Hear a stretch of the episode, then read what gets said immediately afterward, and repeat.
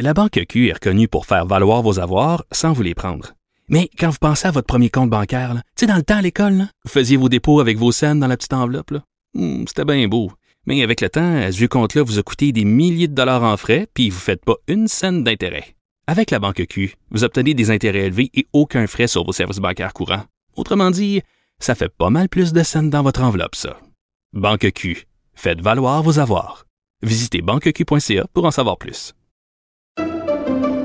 Pendant que votre attention est centrée sur cette voix qui vous parle ici, ou encore là, tout près ici, très loin là-bas, ou même très, très loin. Celle de Desjardins Entreprises est centrée sur plus de 400 000 entreprises partout autour de vous. Depuis plus de 120 ans, nos équipes dédiées accompagnent les entrepreneurs d'ici à chaque étape pour qu'ils puissent rester centrés sur ce qui compte, la croissance de leur entreprise.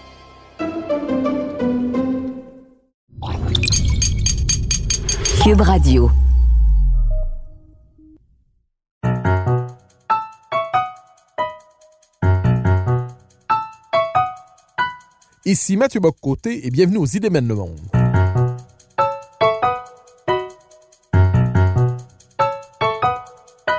À travers le regard des intellectuels québécois et européens, nous chercherons à comprendre les grands débats qui façonnent notre époque.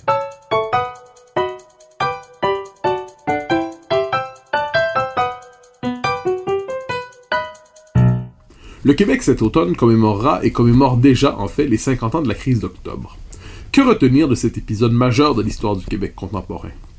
C'est l'occasion pour les témoins de ces événements d'y revenir et pour les historiens de nous révéler des pans inconnus de ce qui, est souvent considéré comme un traumatisme national. Mais c'est un film documentaire en fait qui marquera probablement le plus les consciences. Je parle évidemment du film Les Roses de Félix Rose, le fils de Paul Rose, qui a cherché à comprendre l'action de son père et à travers cela celle du Front de libération du Québec. Je le reçois pour en parler. Oui, bonjour. Alors, question première euh, qui vous a souvent été posée probablement, mais je vous la pose aussi. Euh, quelle euh, question vous traversait, quelle question vous travaillait lorsque vous avez décidé de faire ce film? Quelle était votre, non pas cette intention, mais la quête existentielle que vous portiez à travers ça? Euh, mieux comprendre l'action de votre père, mieux comprendre l'action du FLQ, renouveler votre rapport à l'histoire du Québec. Qu'est-ce qui vous animait dans cette idée de, de faire le film Les Roses? Ben, c'est sûr que la quête de départ pour moi, c'est quand j'ai appris que mon père était mon père, qui avait kidnappé et été impliqué dans la mort d'un homme. Ça a été un choc pour un enfant de 6 ans dont je comprenais pas parce que mon père, l'homme que je connaissais, c'était un papa poule, c'était quelqu'un qui était très doux, euh, quelqu'un qui travaillait dans le milieu syndical, était à l'écoute, donc il correspondait pas à l'image que j'ai appris à connaître de Paul Rose, qui était le tueur, le terroriste, l'homme euh, révolutionnaire au point en l'air, dont toute ma vie j'ai voulu comprendre, puis surtout comprendre qu'est-ce qui a amené des gens que je considérais comme bons à commettre des gestes aussi graves. Et là, ça a été le premier déclencheur de ma quête. Puis le deuxième déclencheur de ma quête, c'est que vu que j'étais pas capable d'en parler avec mon père, c'est trop difficile pour moi. On a eu une passion commune qui s'appelle la généalogie, puis ça nous a vraiment unis. Puis tout le temps que j'ai passé avec lui à faire de la recherche, à la bibliothèque de Montréal, aller euh, euh, dans les cimetières, j'ai appris c'était quoi le Canada français. J'ai appris d'où il venait, le milieu, le contexte, le fait que les Québécois étaient euh, oppressés, le fait que moi, ma famille, c'est une famille ouvrière, ils ont travaillé pendant 100 ans à la Red Pat Sugar, puis c'était des conditions euh, inhumaines. Tu obligé de parler en anglais au patron, c'était de l'humiliation. Donc moi, ça m'a ouvert les yeux à ça, et l'aboutissement de ce rêve-là, ou plutôt de cette quête-là généalogique, c'était aller en Irlande parce que les roses c'est irlandais, puis on n'était pas capable de remonter plus loin au premier rose arrivé en Amérique. Donc ça a été un très beau voyage euh, père-fils. On a fait plein de découvertes, on a appris que euh, son nom c'était Rouse. J'ai découvert que mon père avait une notoriété à l'international, ce que je ne me doutais absolument pas. On était... euh, Auprès, auprès des- du mouvement irlandais, du Sinn. Féin, et ainsi de suite? Exact, exactement. Il, il a été accue- accueilli par le Sinn Féin, qui est tous des anciens de l'armée révolutionnaire irlandaise, qui avait posé des bombes dans les années 70, qui étaient maintenant des élus.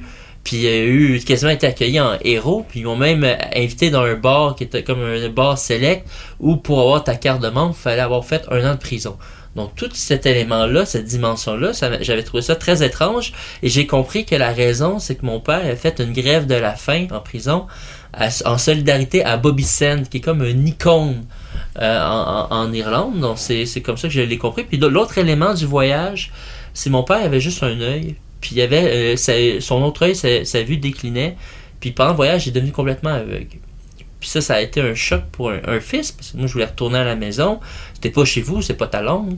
Mais mon père est resté d'un calme, d'un calme déstabilisant. Vraiment, là, ça a jamais été euh, on repart à la maison, on continue, Félix. C'est notre rêve. Décris-moi ce que tu vois. Donc je me, je, suis retrouvé avec un aveugle. Et, écoute, je le traînais, il pre- prenait mon sac, puis je décrivais qu'est-ce que je voyais. Puis ça m'a amené à comprendre la force intérieure de l'homme. Parce qu'il faut dire que cet homme-là a fait 12 ans de prison, et dans ces 12 années de prison-là, il en a fait deux en ségrégation. Moi, j'avais demandé, j'ai dit, euh, Papa, comment tu as fait pour passer à travers tout ça? Puis il m'a dit, c'est simple, moi, je m'imaginais, le pouvoir d'imagination, que ma cellule, c'était un bateau. Puis j'entendais l'océan. Puis moi, j'ai eu chanceux, j'ai voyagé à travers le Québec, parce que lui, c'était tout le temps se réapproprier le territoire, que les jeunes puissent voir le territoire. J'imaginais le territoire du Québec et la Gaspésie, tous les beaux moments que j'avais vus. Donc en découvrant cette force intérieure-là, je me suis dit, OK, la, santé de mon père décline, il faut que je fasse de quoi? Je suis documentariste, j'étais déjà passionné par le documentaire, j'ai un sujet spectaculaire, mais là, je ne fais rien. Donc, pendant qu'il se reconstruisait une santé, moi, j'ai euh, développé un projet. Puis, je lui ai présenté. Ça a pris un an, son œil allait mieux.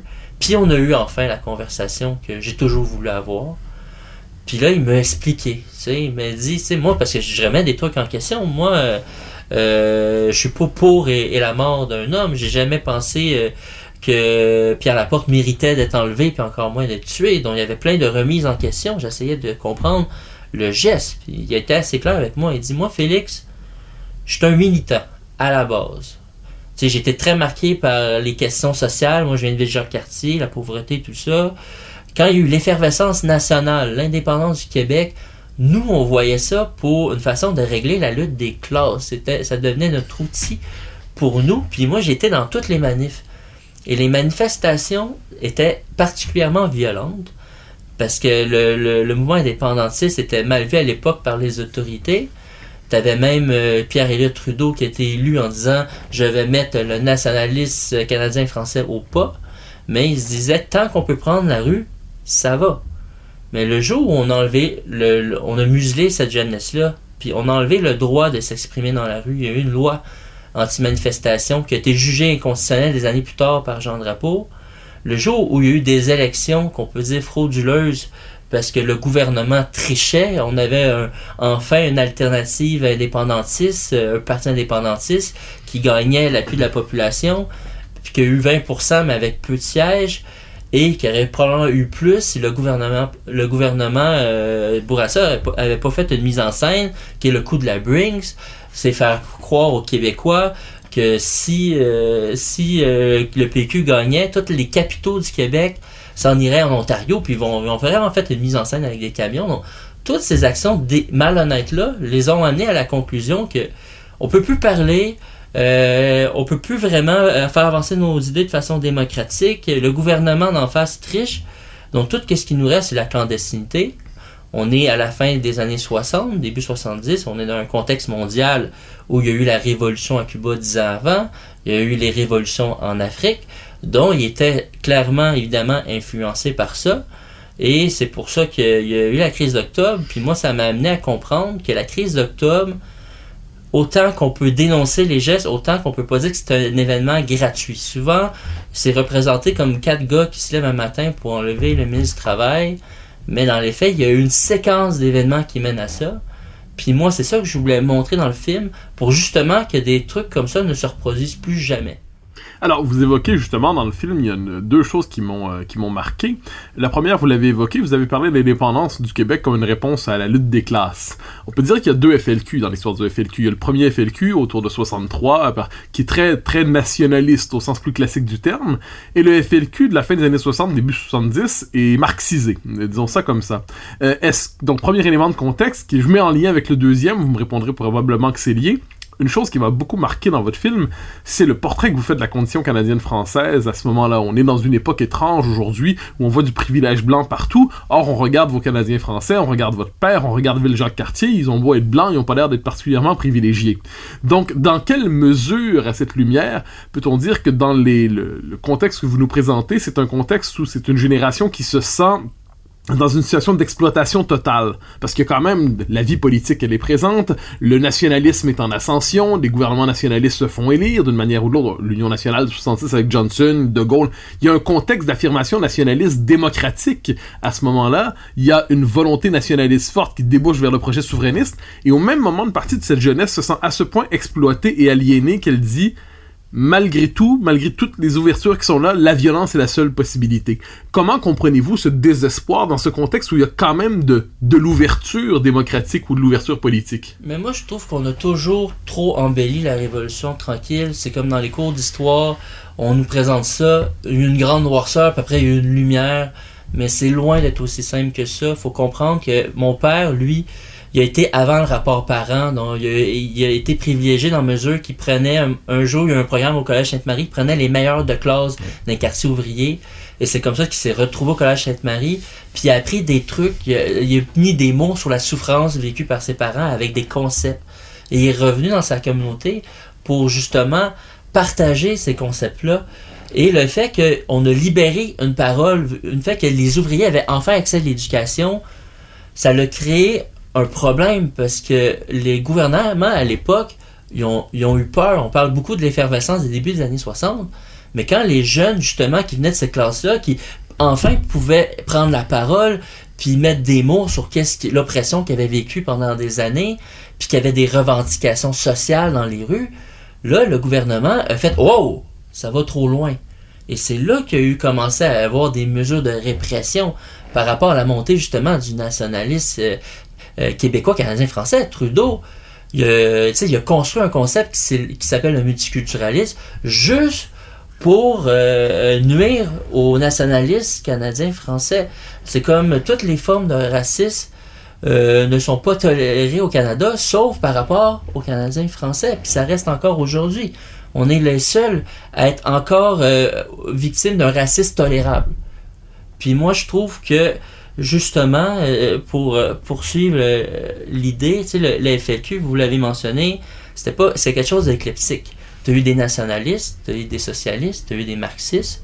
Moi, mon père n'était pas marxiste. Mon père était comme une espèce de hybride entre un nationaliste, mais pas un nationaliste, un, nationaliste de résistant, tu sais, une nation qui a été comme oppressée, et, et socialiste parce que qu'est-ce qui était tangible à l'époque, c'était la question sociale. Puis, est-ce que je réponds à votre question? Je juste. Euh... Oui, bah, je, je, vais vous relancer, ouais. c'est-à-dire que, parce que vous, vous répondez en fait indirectement, je, j'allais dire, votre père se situe à quel, quel croisement du FLQ en sorte? C'est la question qui. parce que je regarde le film qui. Euh, qui est tout à fait fascinant dans sa description de la misère canadienne-française.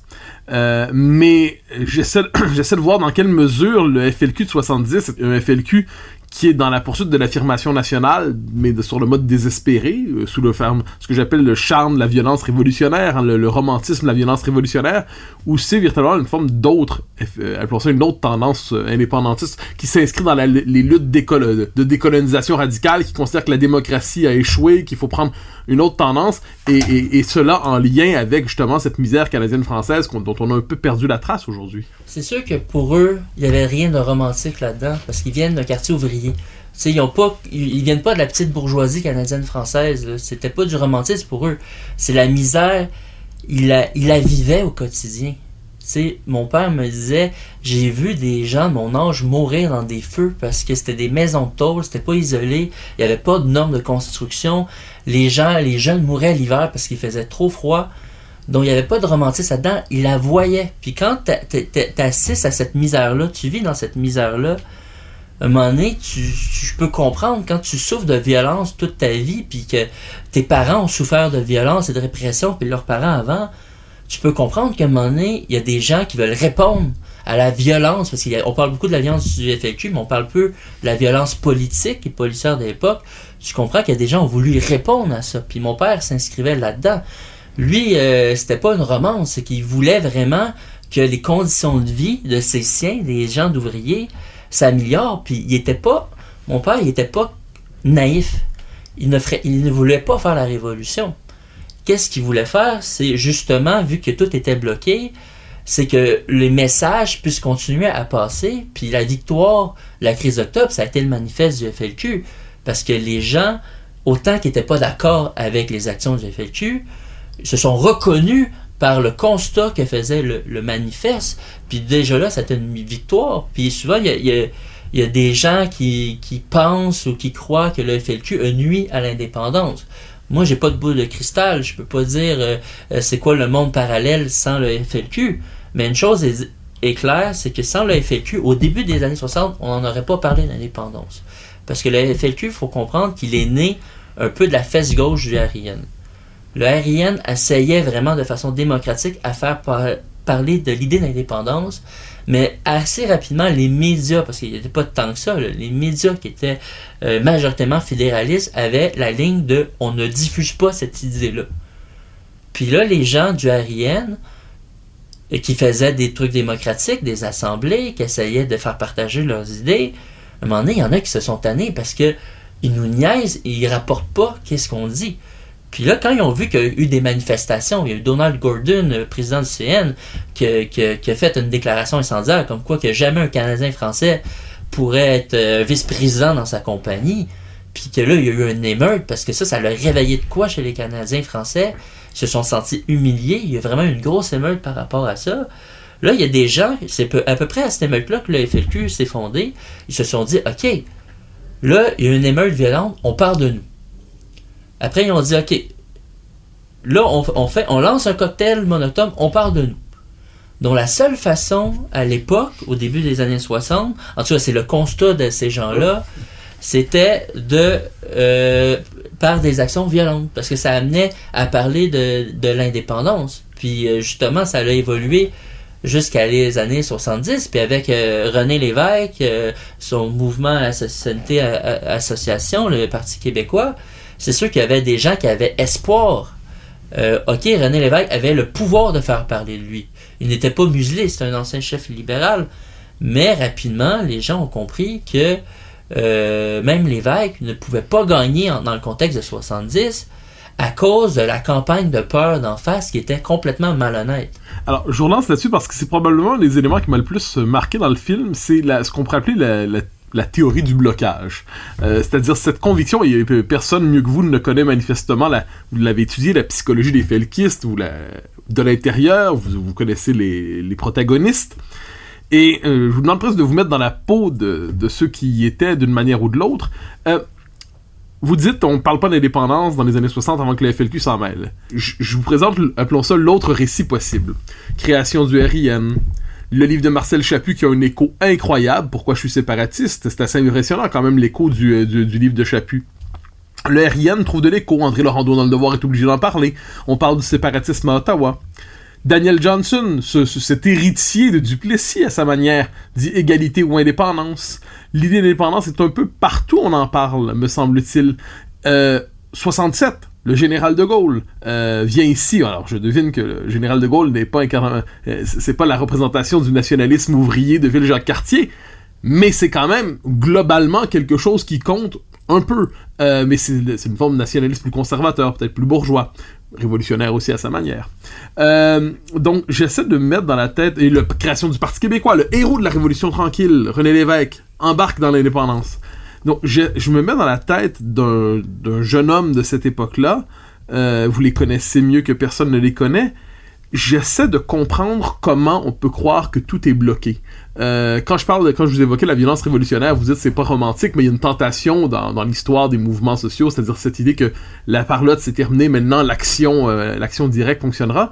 À quel moment peut-on se dire que tout semble bloqué? C'est c'est ce que je cherche à comprendre et je parviens pas à décrypter.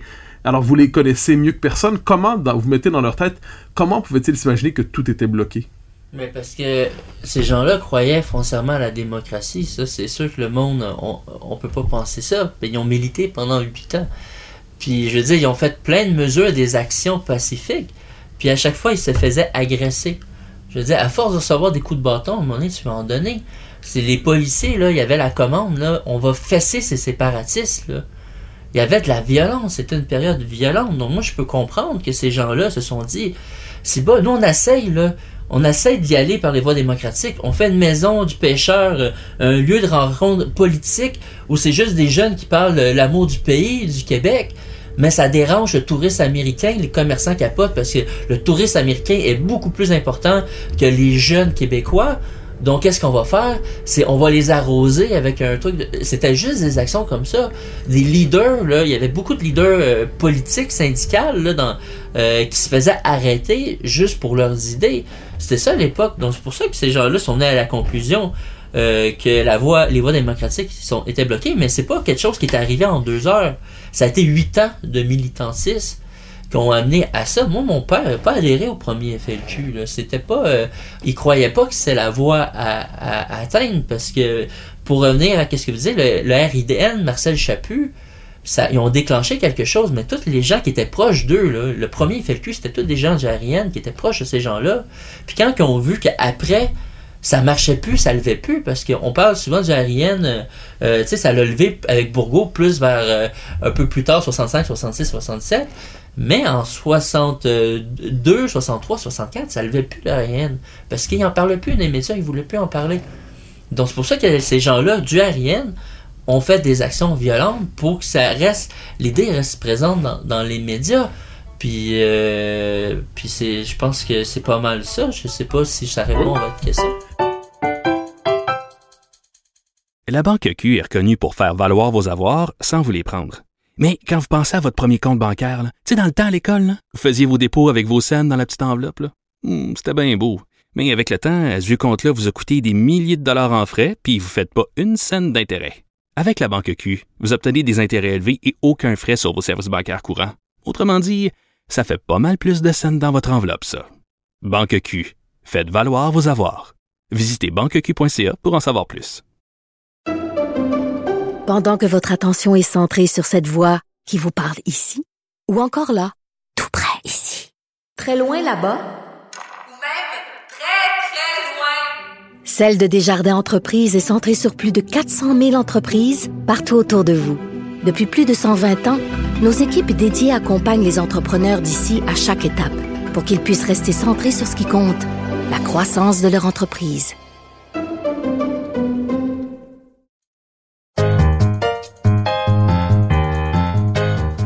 Je vous ramène sur une, euh, une dimension qui me semble essentielle, je l'ai évoqué tantôt en un clin d'œil, c'est la, con- la condition canadienne-française à l'époque. Euh, on regarde ça, c'est frappant, c'est dans, notamment dans le témoignage de, de Jacques Rose, euh, votre oncle, le portrait qui est fait des, ouvriers canadiens français, on a l'impression, on fait, on, on reproche beaucoup aujourd'hui à certains de citer le livre Nègre blanc d'Amérique de Pierre Vallière. On regarde ça et on se dit que franchement, les, les Canadiens français étaient, pour reprendre la formule de Félix Leclerc, je crois, porteurs d'eau, scieurs de bois, locataires et chômeurs en leur propre pays. Lorsque vous penchez sur les, cette, cette époque, cette période, puis on n'est pas en 1922, là, on est en, en- aux années 60, il y a encore de la misère canadienne-française, est-ce que ces gens étaient conscients de la... Ressentaient-ils intimement leur domination ou il faut que votre père arrive avec les, les concepts, le, le passage par les études pour les amener à chercher à les conscientiser sur leur propre domination? Est-ce que ce milieu acceptait simplement son mauvais sort en disant on est mal né euh, et puis on on n'y peut rien? Là, votre père arrive, il vient de ce milieu-là, mais il y a une formation différente, il cherche à les mobiliser. Est-ce qu'il y a une conscience de la domination? Est-ce que les Canadiens français que vous, vous évoquez sont conscients d'être dominés ou est-ce qu'il va falloir que le FLQ s'en mêle pour qu'ils prennent conscience de cette domination selon vous? Si je parle pour ma famille, il y avait deux tangentes. Tu avais le père qui était plus conservateur, qui, se faisait exploiter, mais qui était heureux d'avoir un job. Le peu qu'il avait, il s'en contentait. Puis pour lui, c'était un honneur que ses fils aillent travailler à l'endroit que lui, son père et son grand-père allaient travailler, dont il espérait pas mieux pour, pour ses enfants, parce que pour lui, il pouvait pas espérer mieux, donc il se contentait du peu qu'il avait. Pour ce qui est de ma grand-mère, c'est complètement différent. Puis moi, je pense que c'est toute l'énergie, euh, la, la philosophie des Frères Roses vient de cette femme-là. Elle, elle vient de la campagne, où c'est un milieu où euh, ces gens sont très solidaires, très pauvres, mais il y a personne qui meurt autour de toi parce que les gens, les gens s'entraident entre eux. Donc elle, elle avait vraiment la, la dimension collective. Puis quand elle est arrivée en ville, puis à Ville-Jean-Cartier, où c'était chacun pour soi, elle était complètement choquée de, ça. Elle voyait la misère. Elle savait que ça marchait pas. Puis c'est pour ça qu'elle prenait les enfants du coin. Puis mon grand-père capotait. Il dit On peut pas nourrir toute ville Jean Cartier, il faut s'occuper juste de nos enfants. Puis là, c'est à ce moment-là que ma grand-mère a dit c'est pas vrai que mes enfants vont souffrir comme nous, on va souffrir. Puis elle est allée travailler, puis ça a été une humiliation pour son mari. Une femme travaillait à l'époque, euh, ça, ça voulait dire qu'elle n'était pas capable de euh, subvenir aux besoins de la famille. Donc, elle est dans un restaurant, tout ça, pour que ses enfants puissent aller à l'étude. Tu sais, moi, la génération de, mon père, ça a été les premiers dans la famille à sortir de, à aller aux études. Mon, oncle est allé euh, faire un cours de mécanique à l'époque, là. C'était extrêmement bien payé de travailler au CN. Mon père est devenu professeur. Donc, qui, mon père, lui, là, comment il voyait, c'est, OK, j'étais allé euh, à Collège Sainte-Marie, j'ai reçu un savoir que je n'ai jamais reçu. Là, je vais le redistribuer à ma commun- communauté comme prof. Donc, il est retourné dans son école pour partager le savoir qu'il avait eu. Donc, il y avait cette notion de, partage. Donc, je peux dire qu'il en, était conscient, mais c'est sûr que quand il y a eu justement cette génération-là, comme mon père sont allés aux écoles, il y a eu un retour. Ça veut dire que tout le, le- le- savoir, ils l'ont transmis à leurs parents, ils l'ont transmis à leur entourage. Donc, ça a été un partage. Donc, moi, je pense que ça a contribué à un éveil dans, la lutte des classes. Alors, on a beaucoup parlé pour l'instant de, la, crise d'octobre, en fait le FLQ jusqu'à la crise d'octobre. Maintenant, j'aimerais vous amener sur l'autre l'autre versant peut-être de sa vie, c'est-à-dire après la crise d'octobre. Euh, on le voit, vous le, documentez très bien dans le film. Euh, c'est des années de prison, des années de galère. C'est ce qu'on appelait le combat pour les prisonniers politiques. C'était la formule qui s'imposait à l'époque. Plusieurs euh, plusieurs l'empruntaient, de Gilles Vigneault à Yvon Deschamps, donc qui n'étaient pas particulièrement des révolutionnaires farfelus. On est devant des figures de la culture populaire qui assument ce terme de prisonnier politique.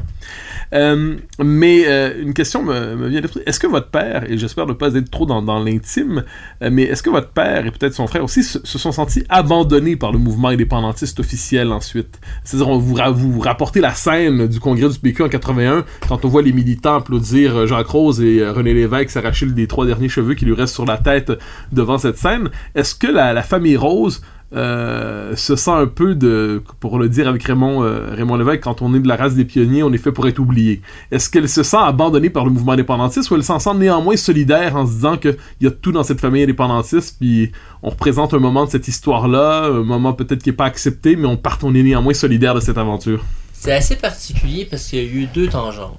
C'est sûr que les gens du Parti québécois, là, souvent on a voulu associer Parti québécois au FLQ pour nuire au Parti québécois. Donc c'est sûr qu'ils voulaient rien faire pour être de près ou de loin euh, associé à la famille Rose. Puis on peut comprendre pour des raisons politiques. Puis René Lévesque, qui était un ami de Pierre Laporte, qui était, euh, qui l'a bien connu, qui, a été très très marqué par la crise d'octobre. On connaît tous son, dédain du FLQ. Il l'a toujours partagé. C'était c'était pas forcément le cas des militants, mais la ligne c'était que on, ne soit pas sympathique officiellement au FLQ. Ça veut pas dire qu'il y avait des il y avait des députés comme euh, Godin, comme Bizarion, qui, qui aidaient la famille Rose. Euh, et Peut-être qu'ils s'en vantaient pas, mais il y avait beaucoup de gens au PQ qui le faisaient. Mais par en arrière, je te disais que l'aide indépendantiste est vraiment venue de la communauté culturelle. La communauté culturelle s'est mobilisée pour la famille Rose parce que c'était encore une fois, c'était pas pour dire euh, qu'est-ce qui est arrivé, c'était une bonne chose, c'était ces gens-là sont traités comme des prisonniers politiques. C'est pas normal. Mon père, quand il était en prison, il y a eu un procès militaire. Son procès est anticonstitutionnel. Euh, il était même pas là quand il l'a eu, ils l'ont expulsé, ils ont arrêté son avocat. Je sortirais les trucs aujourd'hui, puis euh, on préfère annuler son procès tout de suite. Surtout qu'il était même pas là, puis que la preuve était là quand Pierre Laporte est décédé. Donc, tu c'est une mascarade dont les artistes ont vu, quand ils ont vu les conditions de ces gens-là, ils ont dit c'est inhumain qu'on traite des Québécois comme ça pour des, des actions euh, criminelles, mais aussi des idées politiques. Donc, tu as eu Pauline Julien, tu as Yvon Deschamps qui a été très important, qui a fondé le comité euh, d'information pour les prisonniers politiques avec ma grand-mère. Ma grand-mère, c'est une grande mobili- une mobilisatrice, il faut dire, parce que cette femme-là, qui a son destin, c'est une mère de famille, euh, quartier ouvrier, elle se retrouve pendant dix ans être le visage des frères Roses sur la place publique, une personnalité publique. Ma grand-mère n'a pas fait de cours en com à UQAM, là. Elle était d'un naturel, elle parlait dans une langue que les gens se reconnaissaient. Le monde avait beaucoup d'empathie pour elle parce qu'elle défendait l'indéfendable, elle voulait sauver ses fils. Puis après, elle voulait sauver tout le milieu carcéral parce que ma grand-mère était indignée par les conditions de détention. dont les gens se sont attachés d'elle. Puis souvent, ils disaient, on n'est pas d'accord avec ce que vos gars ont fait, mais vous, on vous aime. Donc ça, ça l'a comme aidé aussi à, à humaniser l'image des frères Rose, parce qu'au début, dans les années soix- euh, 70, c'est sûr qu'on en faisait des monstres. Puis moi, une des raisons pour lesquelles j'ai fait le film, souvent on me demande est-ce que tu as essayé de, réhabiliter ton père? Je dis non, non. Moi, mon père ne voulait pas être réhabilité. Le- les crimes pour lesquels il est accusé, il a assumé, il a dit que c'était lui. Il a jamais voulu banaliser en disant euh, c'est un accident. Mon père disait on a enlevé la personne, la personne est morte, c'est nous qui l'a tué, peu importe le comment. Donc il a jamais voulu être réhabilité. Moi, qu'est-ce que je voulais faire, c'est humaniser ces gens-là. Parce que quand on comprend d'où ils viennent, que c'est une famille qui était foncièrement bonne, avec plein de belles valeurs, là tu te dis, mais pourquoi ces gens-là ont commis des gestes aussi graves? Là tu te poses la question sur les motivations, ce que tu fais pas quand tu dis c'est juste un terroriste. Donc moi, ça c'était essentiel dans ma démarche.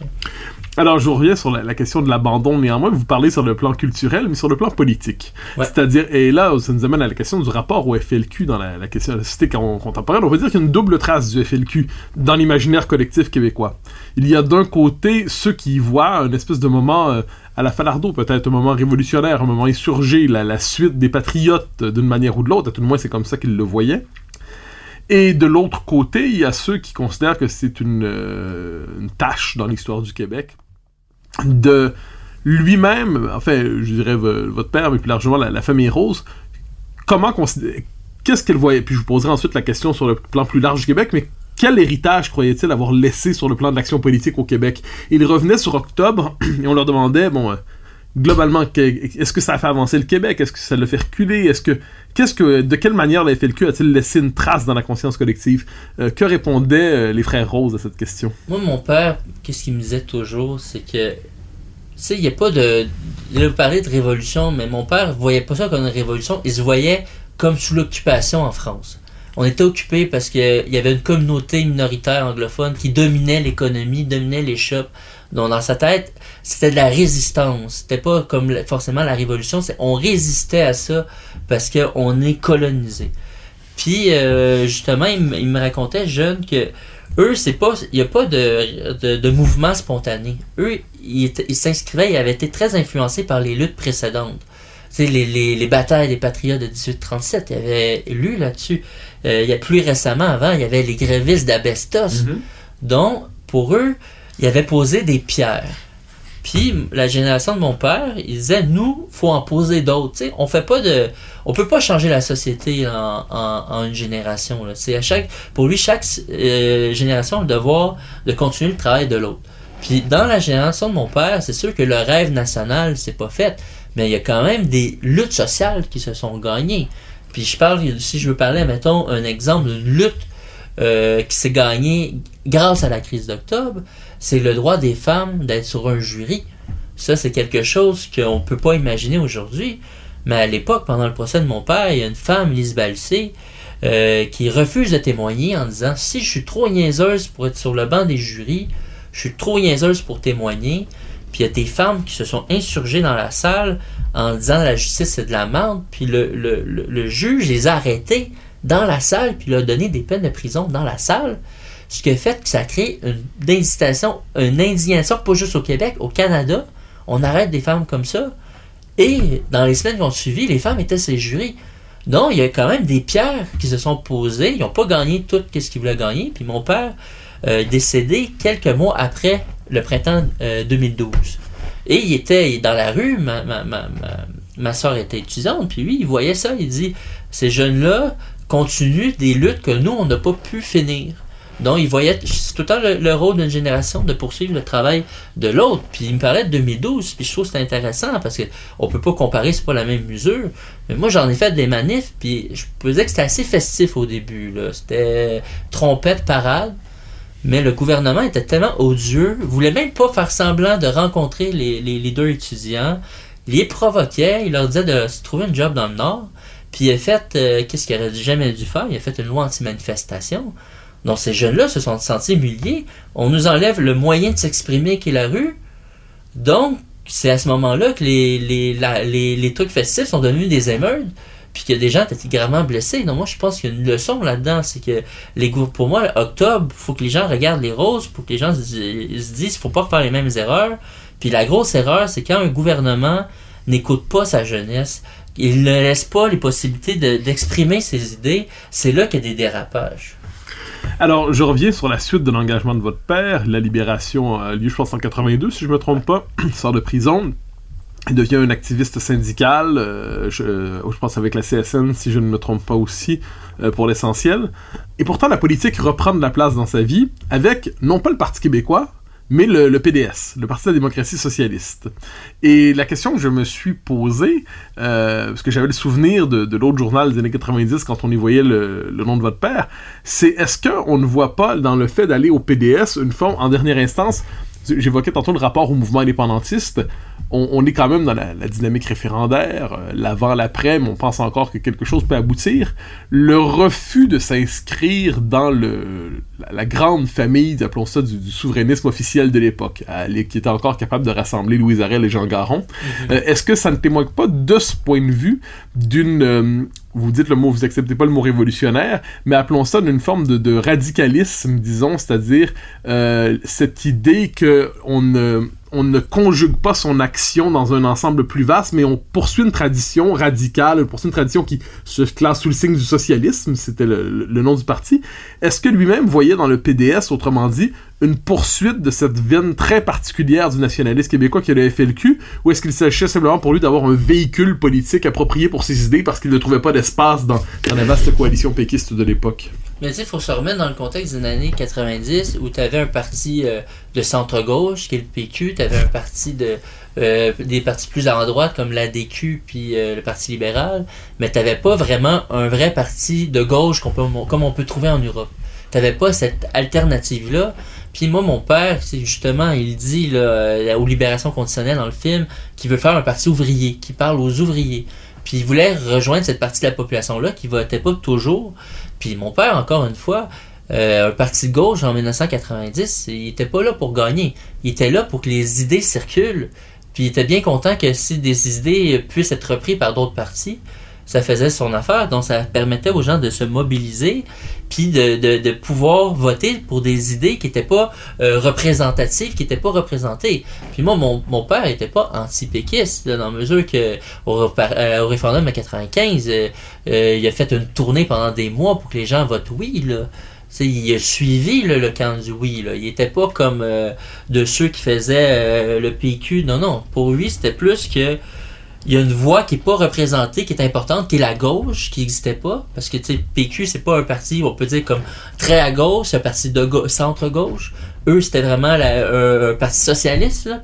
Parti socialiste démocratique dont il n'y avait pas cette tangente-là au Québec, puis ils voulaient que ça existe, puis euh, ça l'a permis, écoute, ça a été le premier parti où il y a eu des candidats dans tous les comtés du Québec, puis ça a fait petit train, loi- euh, petit train va loin, Euh, la gauche s'est transformée, évidemment, mais euh, maintenant, là, cette alternative de gauche-là existe, qui n'était pas le cas dans les années 90. tu sais. Québec solidaire, héritière de Paul Rose?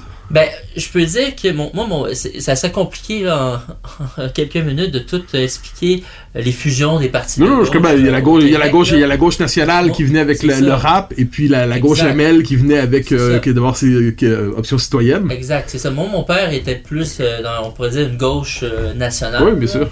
Puis euh, là, ça a évolué, mais c'est sûr que toute la fusion de ces partis de gauche-là, euh, que certains médias appelaient des groupuscules, ça a créé une force de gauche au Québec. Donc, euh, c'est sûr qu'il a, contribué à ça. Puis, tu sais, moi, mon père était pas.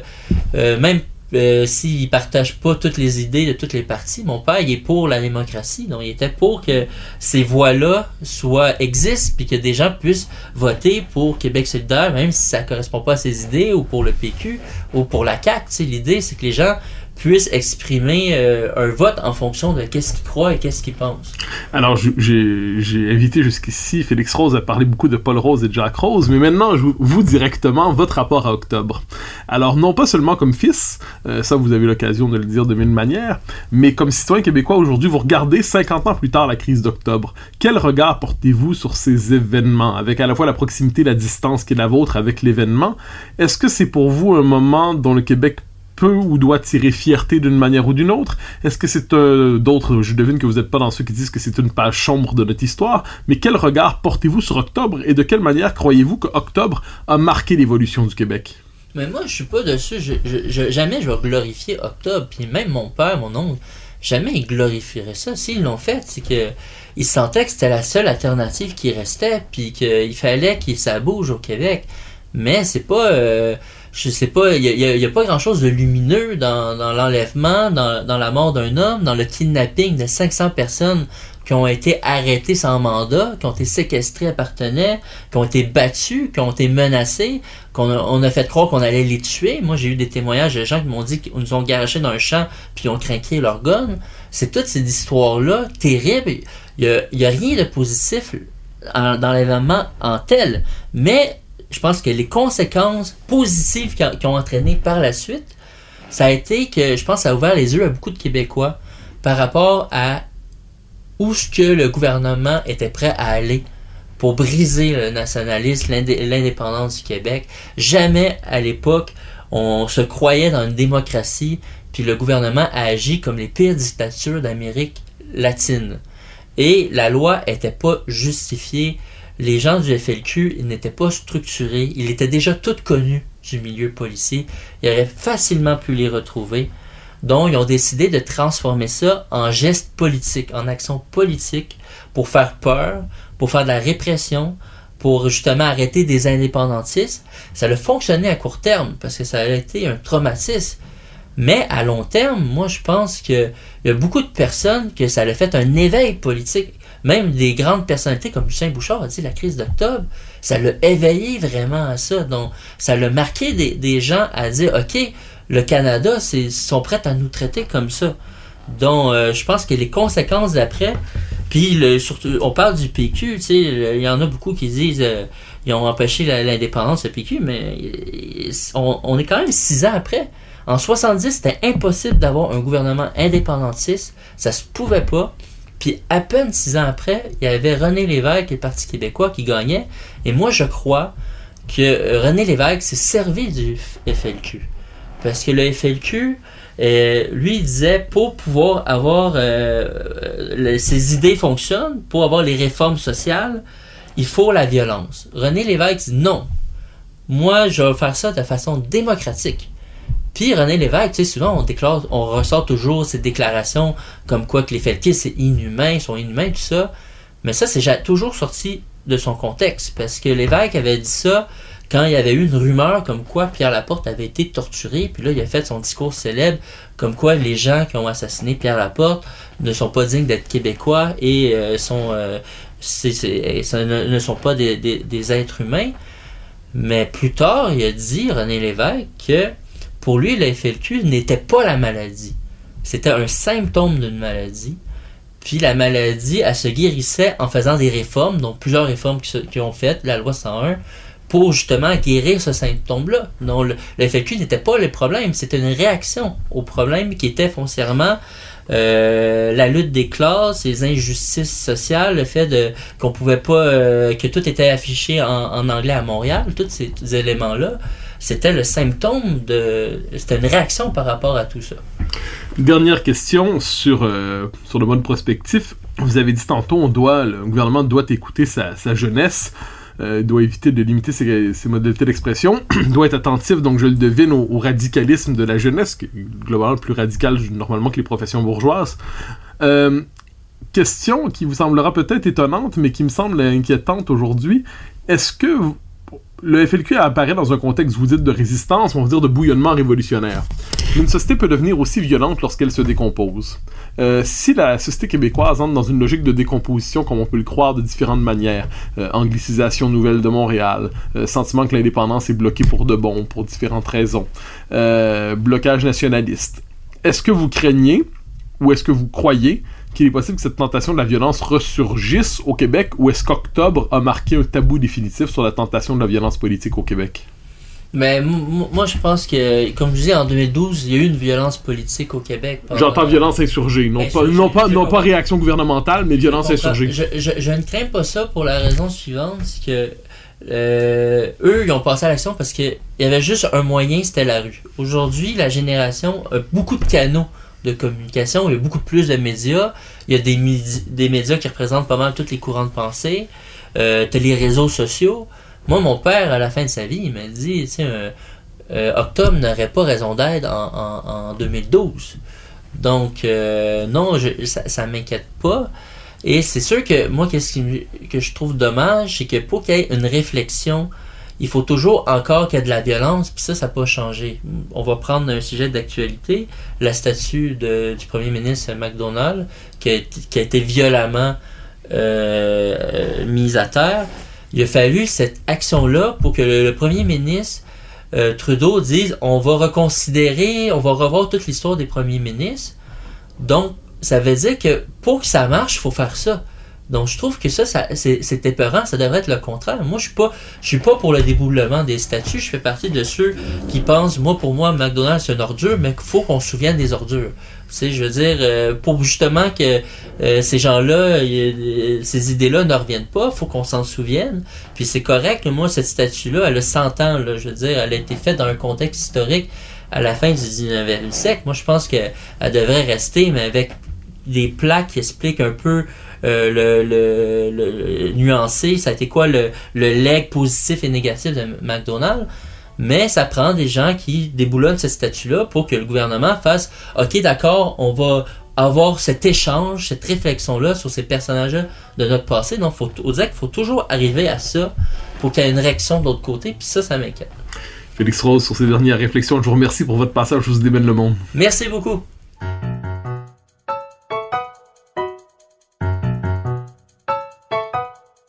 Chers auditeurs des Idées mènent le monde, vous pouvez faire connaître le balado sur vos réseaux sociaux en partageant les épisodes que vous aimez.